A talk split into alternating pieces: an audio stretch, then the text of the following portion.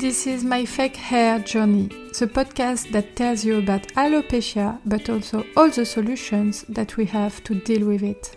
The goal here will not be to feel sorry for our bald scalps, but to learn to live with this pathology and even maybe to laugh about it. And if you really like fun and informative content about alopecia, don't hesitate to follow Comme un diadème on YouTube, Facebook, and Instagram. Hi everyone! Today I will discuss with you uh, the result on my scalp after 17 years of androgenic alopecia. So I will of course show you my beautiful hair loss. So this is obviously fake hair because I have alopecia. It's autumn leaves from Comme un diadème if you want to see on the website. But I will show you the result after all these years of alopecia and also the psychological uh, aspect of this pathology after all these years on me.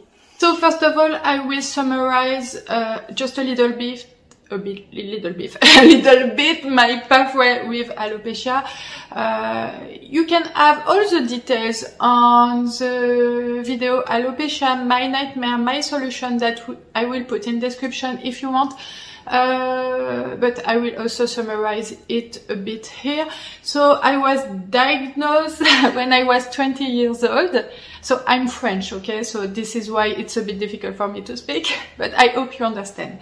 So I was I was diagnosed by a dermatologist when I was 20 years old. Um, he told me that I had uh, alopecia and he gave me some um, food supplementations like uh, vitamin D, cysteine and some random pills that were not as effective as we wanted. And also I took Rogaine for at least uh, five years it was not really really effective and also i had three kids uh, that are the loves of my life like uh, two beautiful girls and one child uh, boy and they all took me one third of my hair. So because i have three kids guess the result. I think what you really want to see in this video is the real disaster on my scalp so I will show you. But first don't be afraid of becoming exactly like me at soon 37 years old because I think my case is uh, severe because my father lost all of his hair, not all, but all hair, not hair, when he was 20 years old. So it's strong pattern, genetic pattern of alopecia and I think I irritated this. So I will show you now. So it's not because I am like this at 37 soon years old that you will be like this. I often see in my customers, in my hair topper customers, women that are um, 45 years old, uh, 50 years old. I didn't found 50. it's, it's a shame. So, um, I often have, uh, customers, women customers that are 50 years old and sometimes even more that are, uh, that have more hair than me even with androgenetic alopecia. So don't be afraid, but just to show you my result today because it's important that you see my scan in detail. So as you can see, the more and more the years goes, the more I'm like bad here. It's really the more complicated area for me, but also here. and of course, it's symmetric. So you can see that uh, the density is really, really low, but I can still have some length. Uh, my hair, I, uh, they are clean today even if it doesn't seem like that, but it's also a pathway in an alopecia. And you can see that if I uh, put my hair in ponytail, it can relatively be okay. Maybe I'm not objective, but it's it's difficult to uh, for me to have a beautiful hairstyle with this, especially with this. If I want to cut a fringe, like it's a pity, like do you want uh, like the hairdresser i cannot do a fringe on that i think this is the worst part for me and um, actually actually it's very sad to see uh, i hope i'm not making you really afraid but it's important to see uh, the real, the real result. Because uh, I think there is not a lot of women that are ready to share completely uh, this uh, thing. But as you can maybe see in this video, I'm not sad, really sad and depressed because of this, because I have this beautiful solution that are hair toppers and they changed my life when I was 30 years old and I first tried this kind of solution. So like you can see the difference. I think for women that has that have alopecia, I think it's really important to to to let them know that this kind of solution exists because it would not be fair that they don't know that. I can have beautiful hair in every situation if I want and it literally changed all my all my life and even if I'm sad today that uh, to know that uh, my real uh, physical is not that beautiful because of my hair uh, and that the result is um, today really for me a disaster I'm happy to know that I have a solution. It's like if I didn't have a teeth here, a tooth, a teeth, I never know. a tooth, I will try to remember this. So if I didn't have a tooth here, but I can have a fake tooth, I think it should not, I should not be sad and um, depressed and unhappy all my life about that because I'm really solution oriented girl. And one problem, a solution, no problem anymore. Of course, it's easy for me uh, to say that now because I wear fake hair since five years. But the first time I tried a hairpiece in a wig shop, uh, I was really, really afraid and really, really impressed.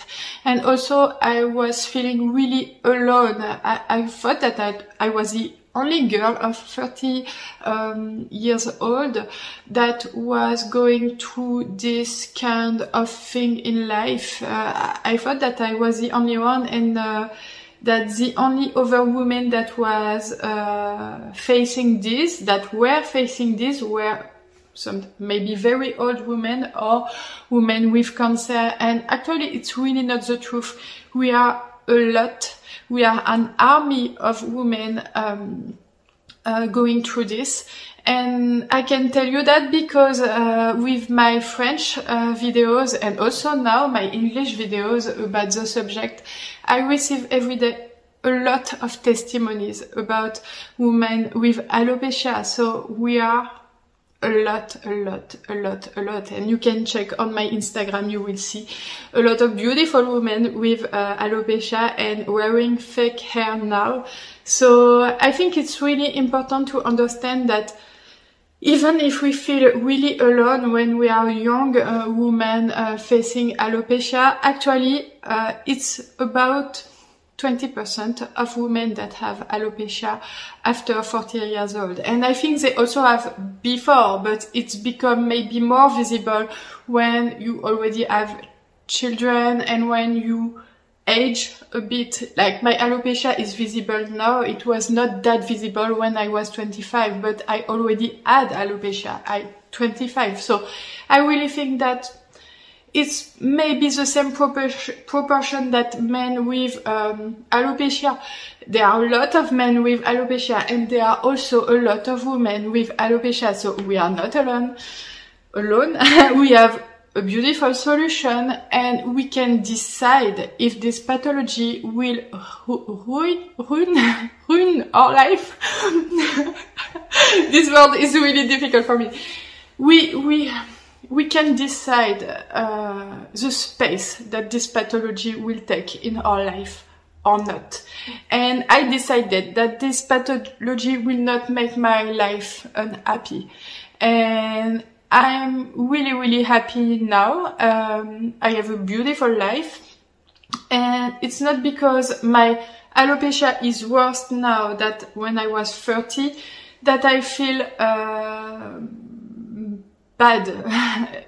Actually, I feel better now at 36 years old that I was feeling uh, with my alopecia that was almost not visible when I was 30. So you can evolve in your head. It's not because today you search on Google or on YouTube alopecia. I think you are maybe in the worst moment of your alopecia pathway, uh, psychologically um, speaking it's not because today you are really, really sad that you will be still really, really sad in five years. It's something that you have to handle and to um, go through and to feel better. It's it's a work of every day. And also, uh, what I have to say, it's easy for me to say that because, as I as I told you, there are a lot of women that are contact me that are DM, DMing me on Instagram every day or uh, via the contact form on the website and that they are telling me their pathway through alopecia and it's been five years that it's like that. And actually, uh, I realized that uh, we were a lot, as I told you, and that I could also identify to this woman. And often I found this woman uh, beautiful, uh, of course with the hair piece, but also without. Even if they have alopecia, sometimes very strong, I can see it's not what I see on this uh, woman. What I see, it's just a beautiful woman with maybe a little weakness, something that makes her a bit more fragile, but still beautiful. And because I am able to find this woman beautiful, I think I could have this same um, eyes on me, this same uh, way of seeing this.